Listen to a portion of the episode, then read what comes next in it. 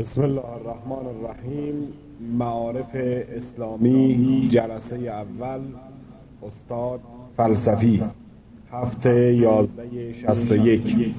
دفتر تبلیغات اسلامی حوزه علمیه قم واحد صوت. الحمد لله والصلاة على سيدنا ونبينا حبيب إله العالمين أبي القاسم محمد.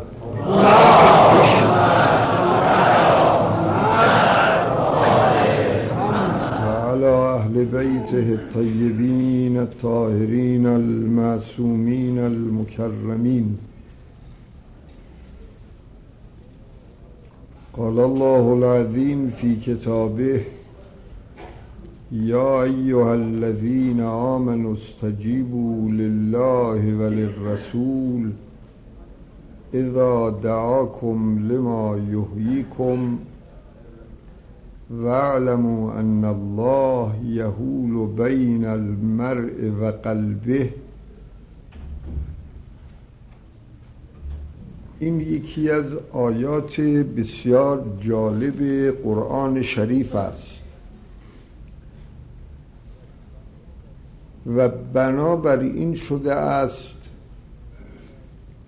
که اگر خداوند توفیق عنایت کند وضع مزاجی هم مساعد باشد.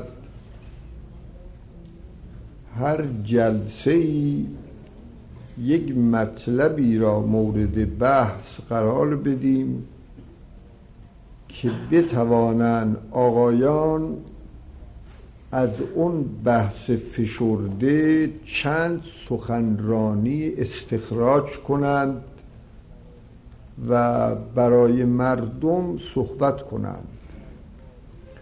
در واقع بحث معارف اسلامی است از بعدهای مختلف.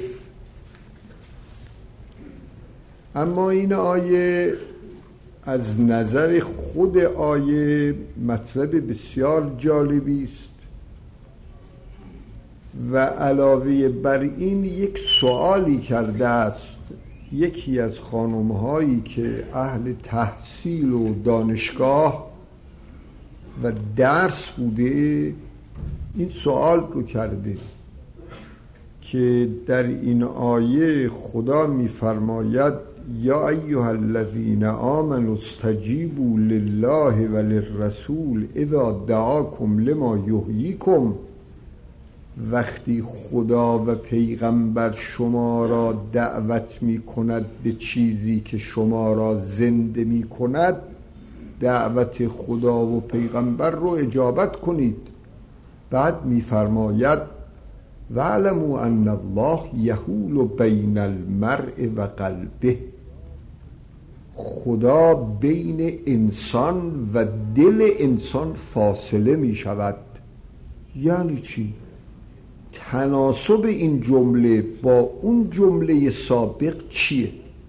خب یه سوال ارزنده ای کرده انصافا یه سوال حسابی پخته صحیحی است و ماده قابل توجه و شایان دقت حالا امروز به خواست خداوند روی این موضوع قدری صحبت می کنم و چون دهه فجرم هست اصلا خود این آیه می تواند برای کسانی که در دهه فجر بخواهند صحبت کنند خود این یه ماده بسیار بسیار متناسبی است و حالا تناسبش هم عرض می کنم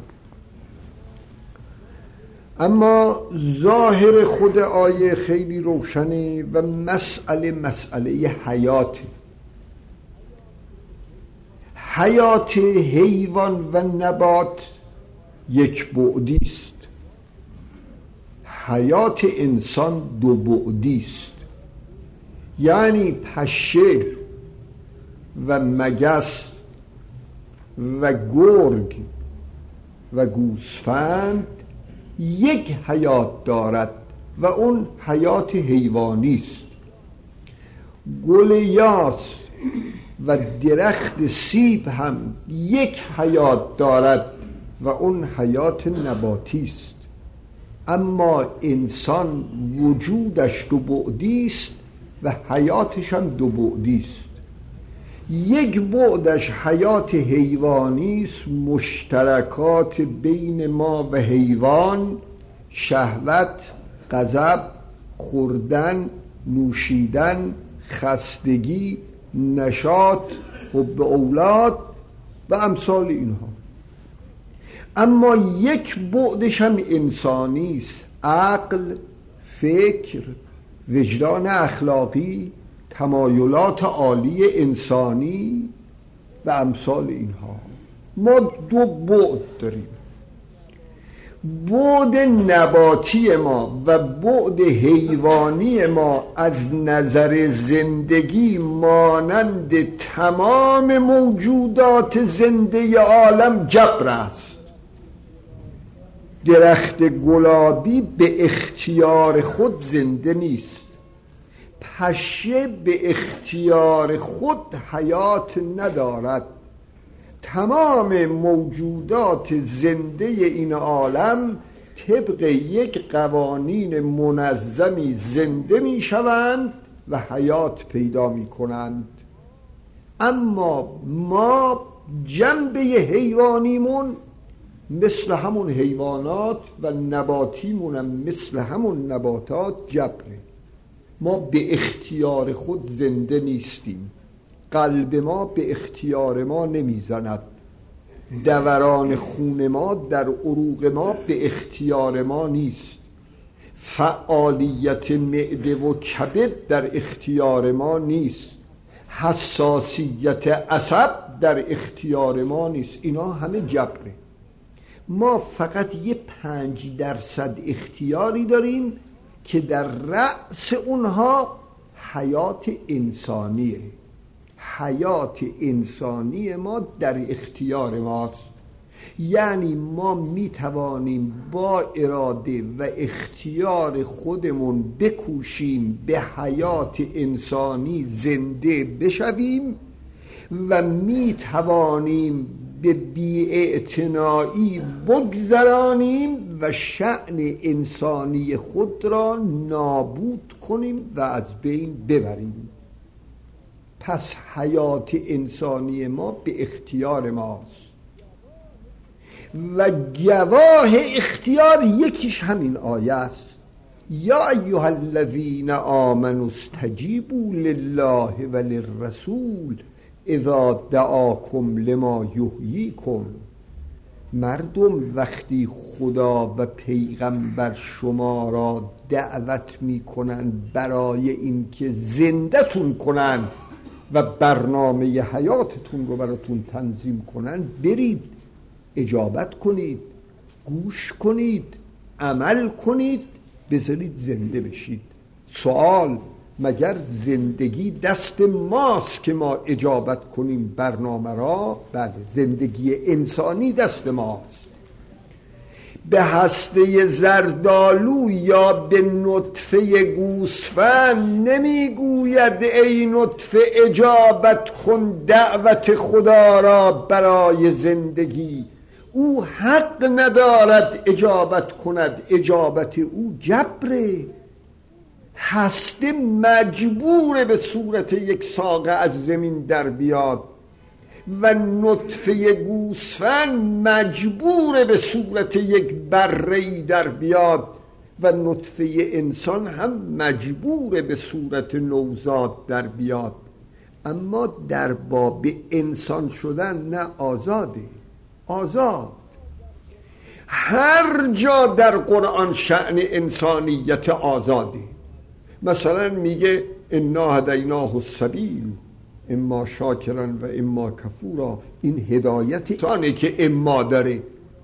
و الا درخت گلابی هم هدایت شده که ریشش چطور قند و جذب کنه. مواد زمین رو بگیرد از هوا بگیرد. اونم برنامه هدایت داره. ما هم برنامه هدایت داریم. رحم زن رو خدا هدایت کرده که چجور بچه بزاز دیگه اما نداره. هدایت کرده بچه بساز. اونم گفته شش و می‌سازد. اما وقتی به هدایتی که پیغمبران میان بگن می‌رسه میگه انا ادیناه السبیل. اما شاکرن و اما کفورا. چون آزاده. باز یک نمونه دیگر خدا در قرآن میفرماید ما من دابت الا هو آخذ بناسیتها ان ربی علی صراط مستقیم.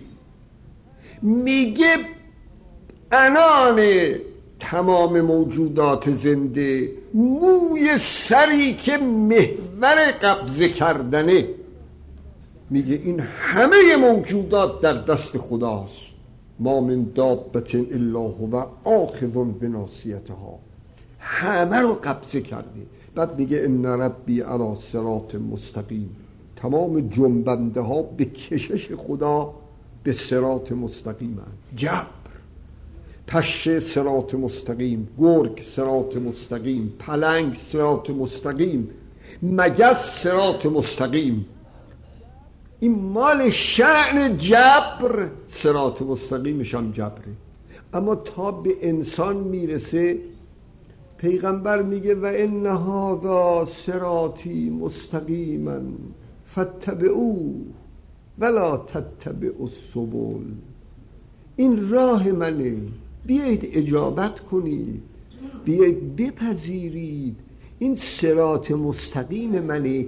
به لحن التماس می‌گوید. چرا؟ چون اختیاریه. پس ما هدایت انسانیمون قبول و ردش اختیاری است. حیات انسانیمون قبول و ردش اختیاری است و همچنین سرات مستقیممون رفتن و اجابت کردن و ردش اختیاریه. حالا البته در اینجا خود بحث حیات یک بحث خیلی مفصلی است. و من توصیه می‌کنم آقایان چون یه قدری جامع نوشته شده همین کتاب آیت الکرسی در اون کلمه الحی. من بحث حیات رو نوشتم. اما باید با دقت بخونید چند دفعه بخونید و مادیون در قضیه بحث حیات خود به خود که تصور می‌کردن موجود زنده خود به خود پیدا میشه. قرنها عقیده دانشمندان دنیا هم این بود. مثلا می‌بینید شپشه در توی حلب آرد گونی برنج. چطور میشه حیوان پیدا میشه؟ آب زلال صاف چطور اینقدر کرم پیدا میشه؟ می‌گفتن موجود زنده خود به خود پیدا می‌شود. پاستور آمد مطالعه کرد گفت زنده فقط از زنده پدید می آید خورد کرد افکار مادی رو یعنی به شما بگویم قرآن تکیه دارد به این که بگه حیات از آیات الهی است. خدا زنده می کند. و واقعا هم بهتاوره مواد مرده چطور زنده شده؟ مادیون عقیده داشتن حیات خود به خوده. خود به خود زنده میشه. پاستور آمد گفت غیر ممکنه. گفت این جرسومه های حیات و تخم موجود زنده تو فضا پره. آب حوز خیلی پاکه. یه باد میاد دو میلیون تخم کرم و میریزه تو حوز بعد اینا زنده میشه. در تمام فضا جرسومه های حیات هست. اون وقت بعد استشهاد کرد. خیلی عجیب. همونجا نوشتم. از مدارکش. این گفته بهترین محیط برای پرورش موجود زنده که در لابراتوارام عمل می‌کنن کشت میکروب در آبگوشته هم آب هم غذا. این گفت آب برای اینکه بدونید آبگوشت چرا بعد از چند روز کرم می‌ذاره و متعفن برای که سرش بازه. من حالا یک ظرفی درست می‌کنم که نفوذ هوا نباشه همین کار کرد. لغت بالون درست کرد. آبگوش ریخت درشو بس یه ماه دو ماه سه ماه یه سال دو سال سه سال ده سال پونزده سال همینطور مونده. الانم در انستیتی پاستور پاریس هست. اون ظرف آبگوشش تو انستیتو هست. کسی بره میگه بله این ظرف آقای پاستور درست کرده. تکان نخورد. این ثابت کرد که موجود زنده باید از زنده پیدا بشه پس نمیشه خود به خود بیاد آقا مادیون نمی‌دانید به چه دست و پا افتادن. الانم دارن دست و پا می‌ذارن. اما ما الله لا اله الا هو الحی. خدا زنده است. خلق موجود زنده کرده. برنامه ما خیلی روانه.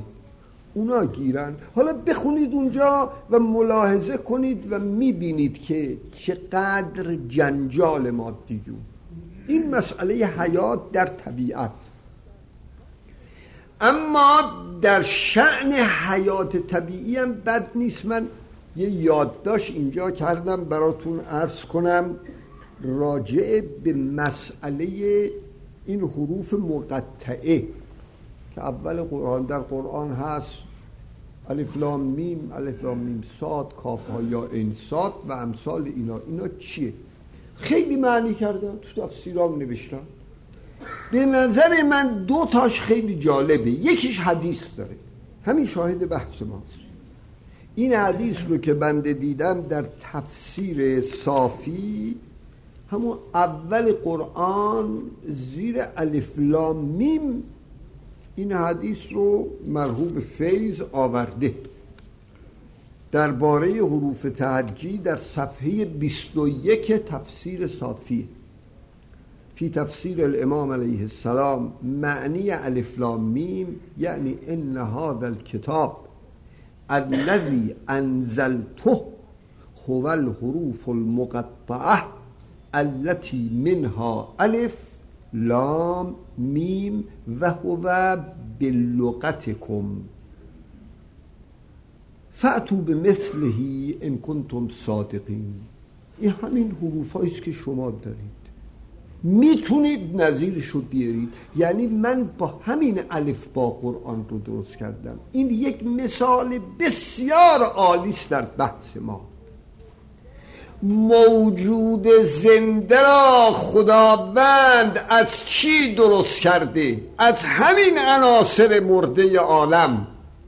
فسفر. کلسیوم یود آهن همین موادی که بدن ساخته. این پره. هرچی آهک اسمش کلسیومه پر. اما شما می‌تونید با این مواد مرد زنده بسازید؟ نه در کتاب تکوین نمی‌تونید. در کتاب تشریع هم قرآن نمی‌تونید بسازید. حالا من اینو مثال که بزنم اینجوری ها. خدا مثلا بگوید کلسیوم فسفر یود آهن مس این موجود زنده. می‌تونی بسازی؟ نه.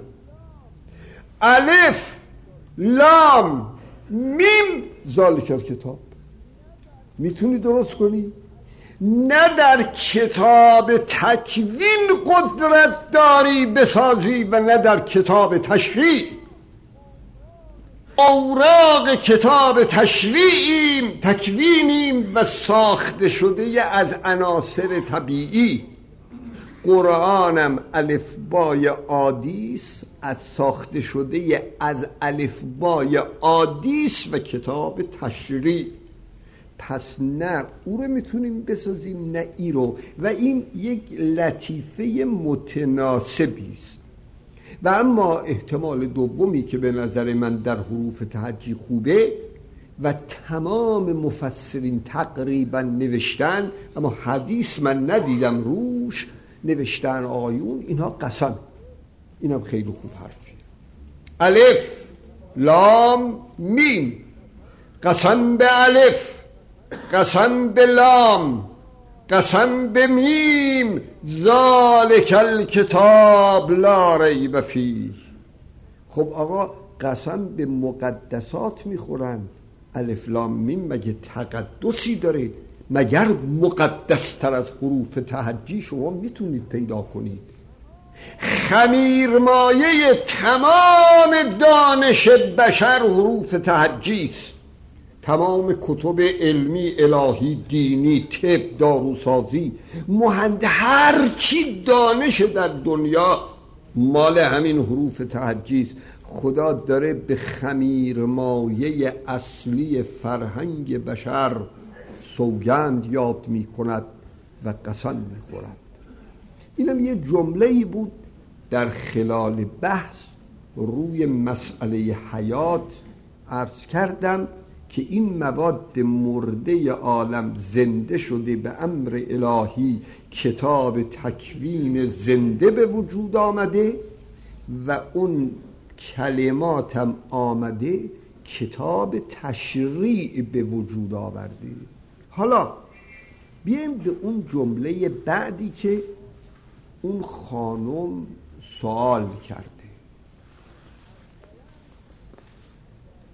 اولا در موجود زنده در همین عالم طبیعت باید سلولش زنده باشه. اگه سلول حیاتی زنده بود موجود زنده میشه. ملاحظه کنید تخم مرغی که نطفه دارد. اگر شما انداختید توی آب جوش و در آوردید دیگه بذارید زیر مرغ جوجه نمیشه. اون سلول حیاتیش باید زنده باشه. اگر زنده بود جوجه می شود وگرنه نه. هسته اگر سلول حیاتی زنده بود درخت می شود وگرنه نه. در حیات انسانی هم سلول حیات انسان عقله اگه سلول حیات آدمی زنده باشد که این بتونه فعالیت کنه آدم به حیات انسانی زنده میشه وگرنه نه. حالا شما ملاحظه کنید در این قرآن اینجا آمده میگه استجیبوا لله و للرسول اذا دعاکم لما یحییکم. بعد یه جای دیگه میگه لینذر من کان حیا. پیغمبر آمده مرده ها را زنده ها را انذار کنه. خب آ اگر زنده ها زنده هستن لما یحییکم نمی‌خواد دیگه. زندن دیگه. چی پس زنده هست؟ اصلا یه جایی دیگه میگه انک لا تسمع الموتا مگه پیغمبر رفته بود سر گورستان با مرده ها صحبت کنه؟ نه. انک لا تسمع الموتا به اون میماند که تخم مرغ پخته دکان بقالی رو می‌خوای بذاری زیر مرغ جوجه بشه. میگه نمی‌شود. این جوجه شدنی نیست. چون سلول حیاتیش مرده. نقضی هم که فکر نمی‌کنه سلول حیات زنده نیست او مرده است. ان شر الدواب عند الله الصم البکم الذین لا یعقلون. و روی همین حساب اون آیه اول قرآن حل میشه. خب اگر به آیون سوال کنن اول قرآن میگه الف لام میم ذالک الکتاب لا ریب فی هدى للمتقین الذین یؤمنون بالغیب تا آخر. قرآن آمده هدایت کند متقین را. متقینی که نماز می‌خونن انجام وظایف می‌کنن خب اینا که هدایت شدن. قرآن خوب بود بگه الف لام میم ذالک الکتاب لا ریب فی هدى للکافرین هدى للفاسقین هدى للظالمین. اینا رو بگه. نه هدى للمتقین تحصیل حاصله. خب یکی از جوابایی که میدن میگن هدایت گاهی راهنمایی است گاهی ایصال به مطلوب. این ایصال به مطلوب رو می‌خواد بگه ولی در یه حرف دیگه ما می‌تونیم بزنیم. و اون اینه هدایت دنبال همین بحثه. هدایت مربوط به مغز به فکر. همون طوری که هر عضوی معنی تقواش متناسب با اون عضوه. زبان متقی اون زبانی است غیبت نکند دروغ نگوید. دست متقی اون دستی است دزدی نکند. پای متقی اون پایی است در جای گناه نرود. هدایت مال عقل عقل متقی کدومه؟ عقل متقی اون عقلی است که خودشو سرکوب نکرده باشد. بتونه بفهمه و درک کنه. ذالک الکتاب لا ریب فی هدی للمتقین. عقل متقی رو هدایت می‌کند. لذا در اینجا یه روایت داره که اتفاقا امام علیه السلام این روایت رو در مورد خود همین آیه به کار برده است. میفرماید هدل للمتقین الذین یتقون الموبقات و یتقون تسلیت الصفه علی انفسهم.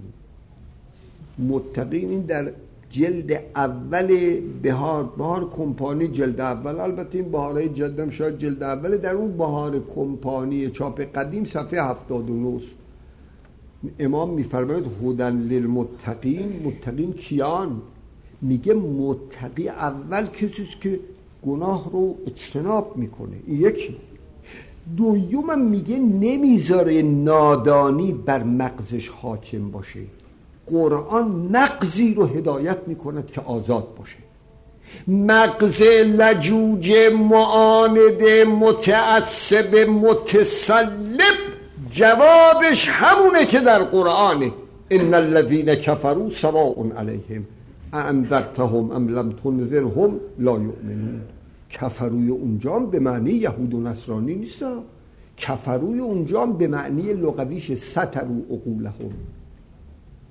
هدن للمتقین یعنی عقلی که تحت تأثیر نادانی نباشد. ان الذين كفروا ان الذين ستروا عقولهم اینایی که عقلا رو پشت پرده برده اند و لجوجن سواء علیهم اانذرتهم ام لم تنذرهم لا یؤمنون پس بنابراین پیغمبر باید بیاد با عقل زنده با فکر بیدار آماده درک حقایق صحبت کند. حالا بیایم سر اون سوال خانوم اون خانومی که سوال کرده. آیه رو باز بخونم دقت بفرمایید.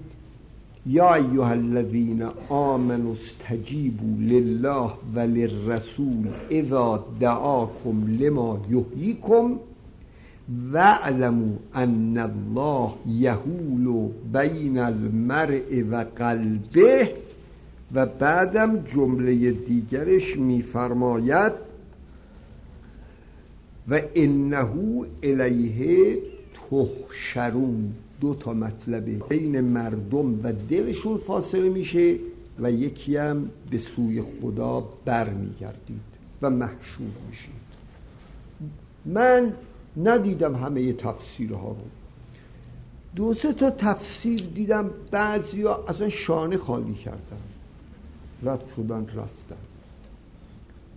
بعضی هم بیانات پیچیده ای داشتن. حالا آقایون اینجا همه تفسیرها هست.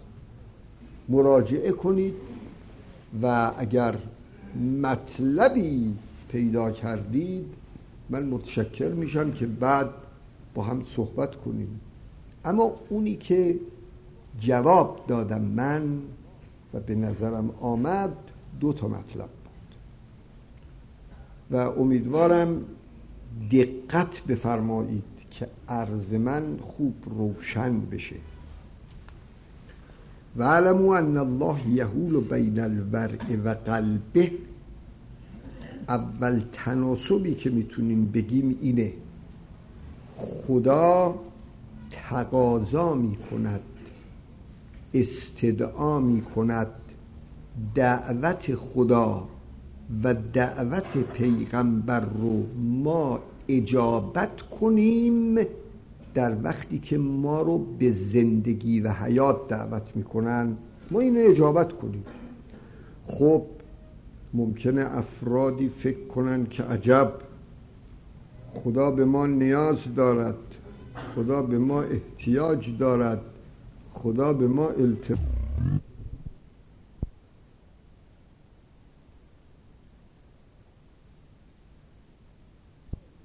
که بیایید ندای مرا و ندای پیغمبرم را اجابت بنمایید وقتی شما را به زندگی دعوت می کند ممکنه یک وقت تو ذهنش فکر کنه که پس خدا بدون اراده خود ما نمی‌تواند عملی انجام بدهد از ما خواهش می کند فوری خدا می‌خواد جلو این فکر غلط و جرقه باطل رو بگیرد.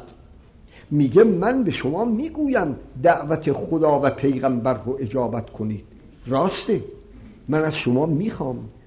دعوتتون می‌کنم.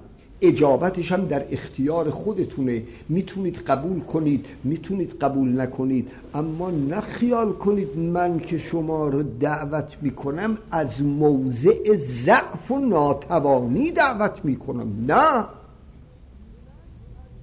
من از موضع قدرت حرف می‌زنم.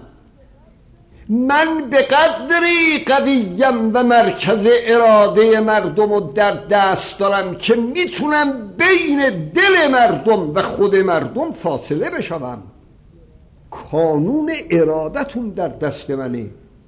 اختیار فکرتون به اختیار منه. من اگر شما رو دعوت می‌کنم نه از باب عجزه من خیلی قدرت دارم. از باب اینه که من اراده کردم سعادت و بدبختی بشر در دنیا دست خودش باشه. و الا اگر من بخوام مردم رو به جبر هدایت کنم و فرمان تکوینی خودم رو صادر کنم بشر بخواهد یا نخواهد مجبور است از دعوت من و از گفته من اجابت کند و امر مرا به کار ببندد. ولی من اراده کردم مردم آزاد باشند.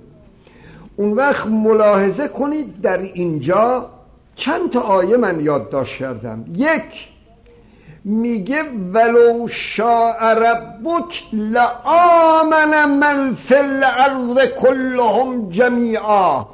اگه من اراده کنم همه ایمان میارن. اما من اراده نمی کنم برای که من اراده کردم مردم آزاد باشند اگر من بخوام اراده کنم به جبر مردم بروند دنبال هدایت دیگه آزادی نیست. این یک. دوم ولو شاء لجمعهم علی الهدا اگر خدا اراده کند تمام مردم رو به مسیر هدایت می‌برد.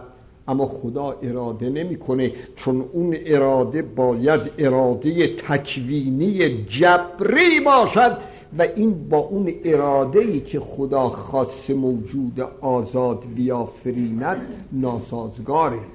آیه سوم ولو شاء الله ما اشرکو. اگر خدا بخواد هیچ کس بود نمی پرستد اما خدا نمی‌خواد. چی رو خدا نمی‌خواد؟ نمی‌خواد مردم در موحد بودن مجبور باشند. می‌خواد آزاد باشند. خب بنابراین پس این آیه ربطش رو این اصله. خدا میگه دعوت پیغمبر و خدا را برای زنده شدن اجابت کنید. اما خیال نکنید من عاجزم شما را موحد کنم. عاجزم شما را وادارم به قبول. نه من از موضع قدرت صحبت می کنم و هو یهول و علمو ان الله یهول بین المرء و قلبه. من بین شما و دلتون فاصله میشم ولی نه من با اینکه می‌تونم فاصله نمیشم. شما را آزاد می‌ذارم اما الیه تحشرون ولی بدونید در روز قیامت مورد معاخذه میشید. اینجور نیست که حالا تو دنیا آزاد باشید و بعد اگر انجام بود رد شید برید. این یک احتمال. اما احتمال دوم می‌تونه به صورت سوال و جواب باشه. می‌گوید اجابت کنید دعوت خدا و پیغمبر را وقتی شما را به حیات دعوت می‌کند. سوال اگر اجابت نکنیم به انسانیت زنده نمی‌شویم؟ جواب نه. سوال چرا به انسانیت زنده نمی‌شویم؟ برای اینکه اسیر هوای نفسید. اگر خدا را اجابت کنیم دیگه اسیر نیستیم. جواب نه برای اینکه وعلمو ان الله یهول بین المرء و قلبه اگر خدا نباشد اسیر هوایی می کشد هوای نفس شما را به روش های ضد انسانی و غیر انسانی. اخبارم در این باره زیاده که بشر چقدر گیر هوای نفس است. مثلا یک آیه علی علیه السلام در نهج البلاغه میفرماید کم من عقل اسیر تحت هوا امیر. عقل منهای خدا اسیر هوای نفس است. عقل به علاوه خدا مشمول ان النفس لامارتون به سوء الا ما رحم ربی اونه تفاوت. و لولا فضل الله علیکم و رحمته ما زکا منکم من احد. بنابراین هوا بر ما حاکمه.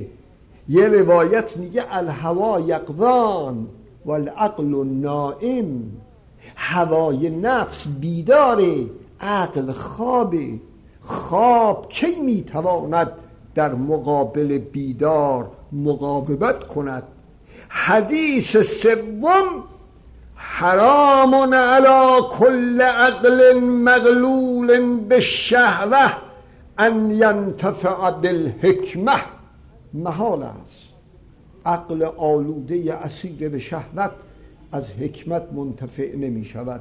خب بنابراین میگه برای اینکه بتونید انسان بشید و بتونید عقلتون رو احیا بکنید بیایید دعوت خدا و پیغمبر رو اجابت کنید. چرا؟ برای اینکه خدا و پیغمبر است.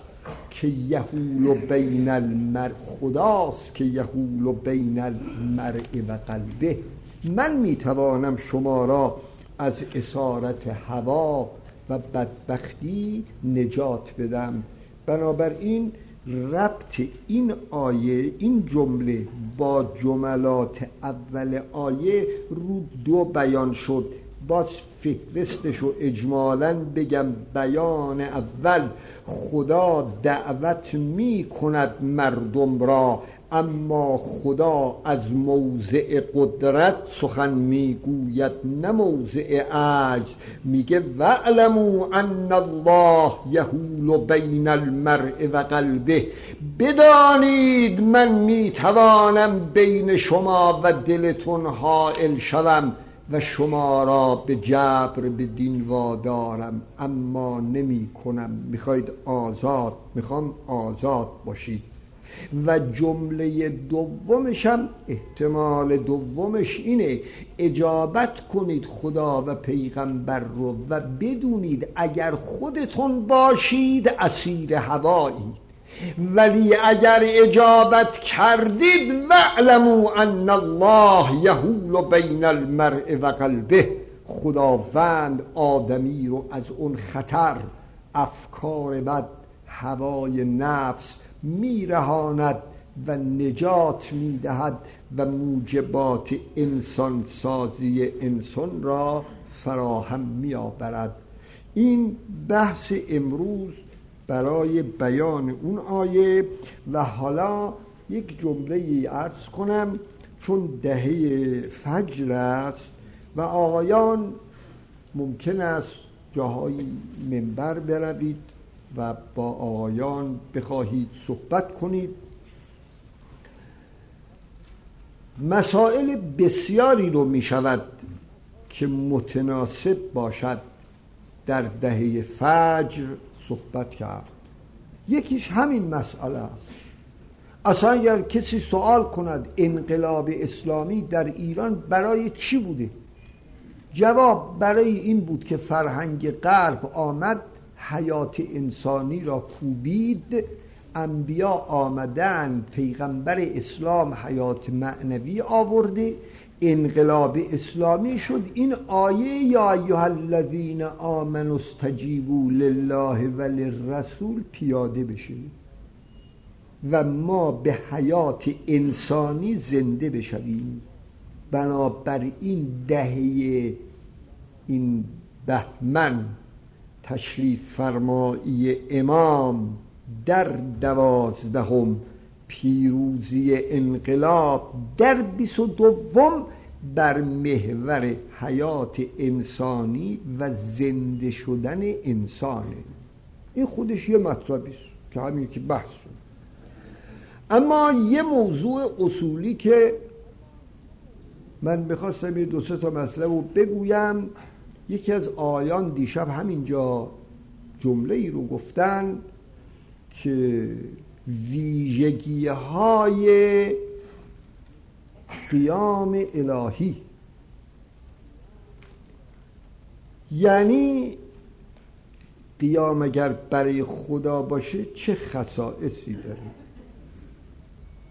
خب این خیلی میدون داره بر صحبت. یه دهه می‌تونید روی صحبت اما مقدمه رو شروع کنید که مردم بفهمن و بدونن مستمعینتون چی می‌خواید بفرمایید. شما باید اول بفرمایید به طور کلی قیام و انقلاب انگیزه می‌خواد. بدون انگیزه و محرک مردم را نمیفتن انگیزه انقلاب ها و قیام گاهی اقتصادیه. یعنی مردم در دو قطب متضاد قرار گرفتن. یک پنج درصد بسیار مستقنی و یک نوت نوت درصد بسیار گدای پنج درصد متوسط. اینا قیام می‌کنن فقرا بر اینکه نان ندارن. اینو میگیم انقلاب اقتصادی.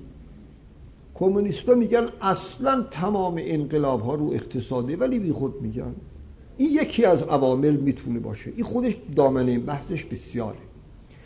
گاهی مردم نان دارن آب دارن غذا دارن زندگی دارن آزادی انسانی ندارن.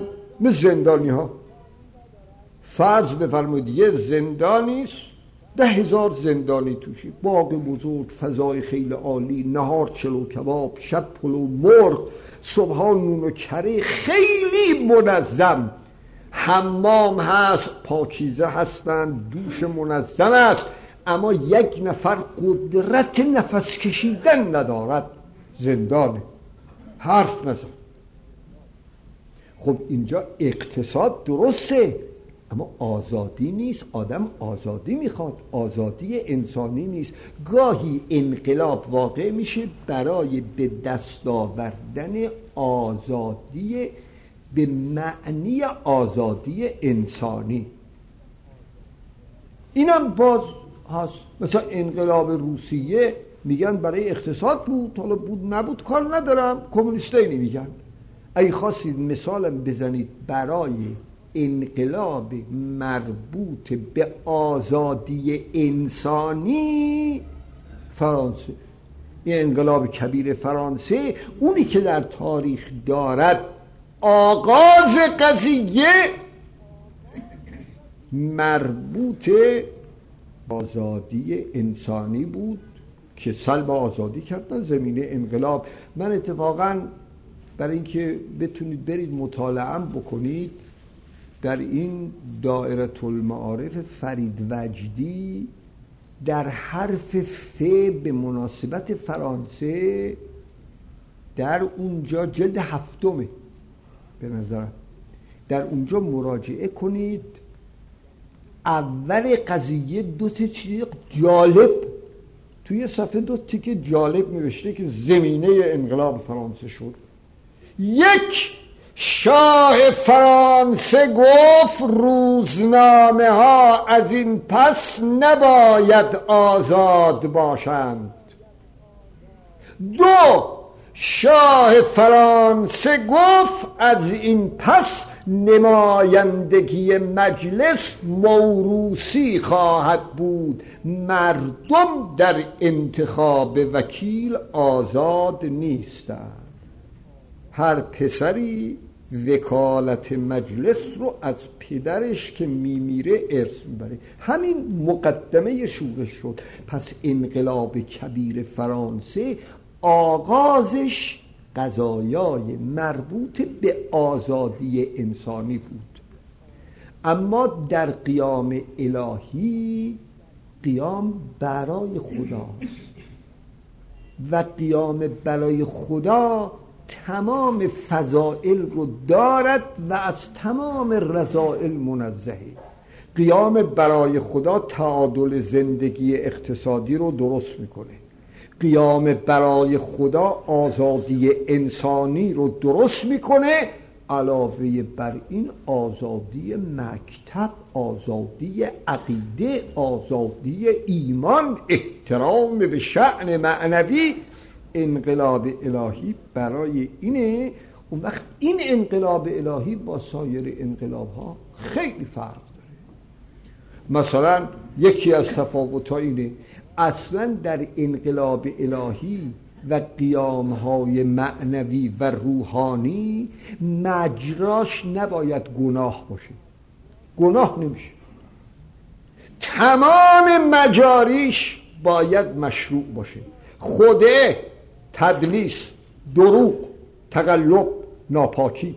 در حریم دعوت انبیا راه نداره و این یکی از بزرگترین و مهمترین مسائل در تمام انقلاب ها آتش سوزی های خائنانه جنایت های زیاد خیلی همین شاه که می‌خواست خودشو نگه داره برای اینکه مردم ایران و روحانیت رو مفتزه کنه تو دنیا دستی دستی رفت با یه نقشه به وسیله ساواک سینما رکس آبادان رو آتش زد. زنها و بچه ها رو زنده زنده تو آتش سوزون برای این که به دنیا منعکس کنه. یه انقلابی واقع شده که این آخوندا میگن سینما حرامه بنابراین باید هر کی سینما رفته تو سینما زنده زنده آتشی زد. آیا هرگز انبیا برای پیش بردن مقصدشون این قبیل کارهای کثیف؟ اینا که چی؟ نه. یک هزارم این کسافت ها رو مرتکب نمیشن. حالا که کلی نگفته باشم شما الان سیره ابن حشاب رو بردارید نگاه کنید. در قبل از هجرت پیغمبر در سالی که پیغمبر در ایام شعب عبی طالب بوده و برای ایام حج از اون شعب می اومد بیرون از ماه حرام استفاده می کرد آقا پیغمبر آمده تو صحرای منا خیمه در خیمه تنابن در تناب در این خیمه اون خیمه اون خیمه دعوت می‌کنه. من پیغمبر خدا هستم به من ایمان بیارید سعادت من میشید. ابو لحب عموی پیغمبرم دنبالشه میگه این برادرزاده من دیوانه است گوش و حرفش ندید. پیغمبر میگه میره اونم میاد میگه برمیگرده این میگه اون میگه این میگه اون میگه همینطور میگن. اون کار خودشو می‌کنه اینم کار خودشو می‌کنه. این حسابش درسته. ما باید یاد بگیریم. نق دارن زق دارن کار خودتون رو بکنید. خدا را تبلیغ کنید. مردم رو به پاکی تبلیغ کنید. آشیخ سید ریششو ببین اینا رو بذارید کنار. کارتون رو بکنید. پیغمبر کار خودشو می‌کرد ابو لعب هم کار خودشو می‌کرد. پیغمبر میگه پیغمبر خدا اونم می‌گفت این دیوونه است گوش ندید پیغمبر اون بگه دیوونه است دست از کارش بر نمیداره. همینطور میگه. آقا آمد آمد آمد. نزدیک خیمه بنی عامر رئیس قبیله یه مرد باهوشی بود. نگاه کرد دید یه قیافه داره میاد. خیلی جذاب! نگاه کرد گفت بچه ها عجیب قیافه ایسی این. اگر در اختیار من بود من با دست این عرب رو قبضه می کردم گفتن این پیغمبر اسلامی هنوز که بوده عجب اینه؟ گفت بله. آماده نشست. ابو لحب میاد اونم میاد. او خیمه رو گفت شیشتایی رسید به پنجتایی پنجتایی به چهارتایی ستایی دوتایی رسید به آخری. آمد دم ابو پیش عبید بنی آمر گفت من پیغمبر خدا هستم. شما را دعوت می‌کنم به دین اسلام ایمان بیاورید من بشید. ابو لحب اومد گفت این دیوونه از گوش گفت بار کنار.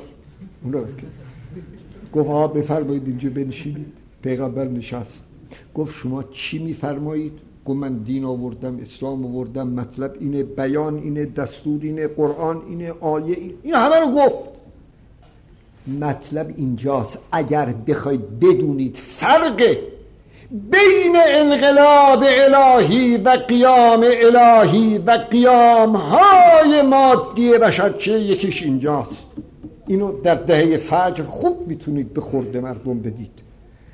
آمد رئیس قبیله بنی آمر گفت آقا من هزار نفر جوان مسلح دارم.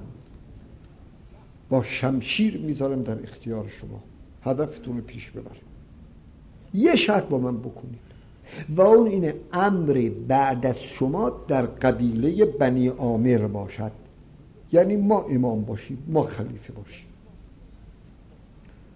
آ پیغمبر هیچ فکر دیگه تردید نداره فرمود امر بعد از من به عهده خداست. من به کسی وعده نمی‌دهم. اونم گفت منم حاضر نیستم گلوی جوانانمون رو مقابل شمشیر قرار بدیم و به ما وعده ندیم. خدا حافظ خدا حافظ. رفت. این خیلی به نظر ساده میاد اما یک دنیا بحثه. کدوم سیاست مداری حاضر فرصت به این خوبی رو از دست بدیم اگر این عمل پیغمبر بگن به چرچیل به استالین به ریگان به هر کی از این سیاست مدارا بگم پیغمبر این کاری کرده از نظر سیاسی درست بگی نه. خیلی نپخته عمل کرد. این چه کاری بود کرد؟ دیگر چطور؟ آقا جون تو که الان پیازت ریشه نکرده تو که قدرتی نداری تو که حالا کسی نیستی. هزار تا سوار بهت میده.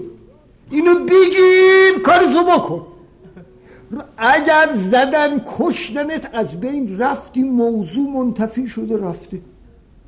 اگر رفتی نگرفت باز موضوعی نیست تا بخواد محمولی پیدا کنه. اما اگر رفتی و با این هزار تا زدی و کارتم گرفت و آقا شدی. بعد حساب بکن ده سال دیگه دوازده سال دیگه. ببین بنی آمر مسلحت هست خلیفت بشه یا نه؟ اگه مسلحت بود خوب بکن. اگه مسلحت نبود. بگو آی رئیس بنی بیا. مسلحت نیست شما خلیفه جانشین من بشید این صد هزار تومان بابت تو روز بگیر. اگه خیلی زیاد هست تو او ببر زندان. کلک کنده تمام دیگه. این سیاست اجازه نمیده ولی دین اهل این حرفای پلید نیست. قیام الهی بر اساس تقواست پیغمبر مکر کنه فریب بده دروغ بگه خلاف واقع هرگز مرد خدا که خدمت خلق خدا کند پروا کی از ملامت اهل ریا کند. مرد خدا به مسلحت خلق متکیست کی مرد مسلحت به فریب اتکا کند؟ مکر و فریب نامرد مردم است. نامرد هیله بازد و مردی رها کند. این انقلاب الهی اینه. توش ناپاکی ندارد. خیانت نداریم. همین الانم می‌تونید مثال زنده بزنید. قیام امریکا برای نیل به اهداف سیاسی قیام اسرائیل خائن برای نیل به هدفهای سیاسی. هیچی جلوشو نمی‌گیره می‌کشد قتل عام می‌کند بیروت رو میکوبد. مردم محترم مسلمان زن و مرد و بچه و بزرگ رو می‌کشد به آتش می‌کشد. باک ندارد. چرا؟ برای اینکه برنامه های سیاست در قیام های مادی آلوده به همین حرفا هست. اما در قیام های الهی نیست. اگر سخن اسلام رو بخوایم ما بشنویم به علی ابن عبی طالب بگو اسرائیلیا غلبه کردن این همه کشتن. حضرت میگه ما ظفر من ظفر بالاف و الغالب به شر مغلوب. پیروز نیست کسی که با گناه پیروز شده. و کسی که با شر غلبه کرده این در واقع مغلوبه. و حالا الانم در همین انقلاب خود ما و در این اوضاع و احوال کنونی ما نیروی هوایی ایران می‌تواند برود شهرها را بکوبد خیانت بکند مردم رو بکشد. اما قیام اسلام اجازه نمی‌دهد انقلاب اسلام اجازه نمی‌دهد. زنها و بچه های مردم در عراق چه تقصیری دارند؟ صدام خائن است. نباید اونها را بی خود مجازات کرد. این یکی از تفاوت هاست. حالا از این قبیل زیاد می‌تونید پیدا کنید ویژگی های قیام الهی اون اختصاصات و مزایای مخصوص اون قیام با سایر قیام ها و بعد در خلال همینم می‌تونید یه شاهدی هم بیارید چون حتمی آقایان محترم در این مسافرت اگر بعضی از آقایون در این دهه می روید در عین اینکه جشن است و قیام است و فریاد است و شعار همه در جای خودش درست حسین ابن علی یادتون نرود. حسین ابن علی باید بماند. اون وقت یکی از چیزایی که می‌تونید بگید اینه میگید آه هزار تا سوار خور آورده جلوی امام حسین رو بگیره. اینا آب ندارن تشنه شدن. خب امام حسین باید بگه بهترین فرصت ما اینا رو محاصره کنیم. همینطور بمونن. یه 20 ساعت دیگه اینجا بمونن نصفشون میمیرن از آتش. ما بدونی که جنگ کرده باشیم غلبه کردیم. این در اون عینک مادیه. در اون سینمای رکس آتش بزن همینجور فکر می‌کنن. اما وقتی شما بیایید مکتب امام حسین رو ببینید و قیام برای خدا قبل از این که حرکت کرده باشد گفته آب زیاد بردارید هرچه ظرف از پر از آب کنید. گفتن ما اینقدر آب لازم نه. گفت همین که میگم آب بردارید زیاد. این بود خیلی آب برداشتن. وقتی وسط روز به لشگر لب تشنه هر مواجه شدن آبها را بین اونها تقسیم کرد. آیه جایی داره به خدا درجه بزرگواری مکتب دین بهتاوره یک نفر از سربازان هر خیلی تشنه شده بود. خود امام حسین آمد دید خیلی آتش داره. یه شطور آبکش اونجا بود فرمود انخ راویه شطور رو بخوابون آب بخور. گفت قدرت خوابوندن شطور رو ندارم. اینقدر اتش زیاد بود. اون وقت حسین آمد شطور رو خوابوند. مشکو از روی شطور برداشت. گفت بگیر. گفت قدرت ندارم. خود آقا در مشکو باز کرد.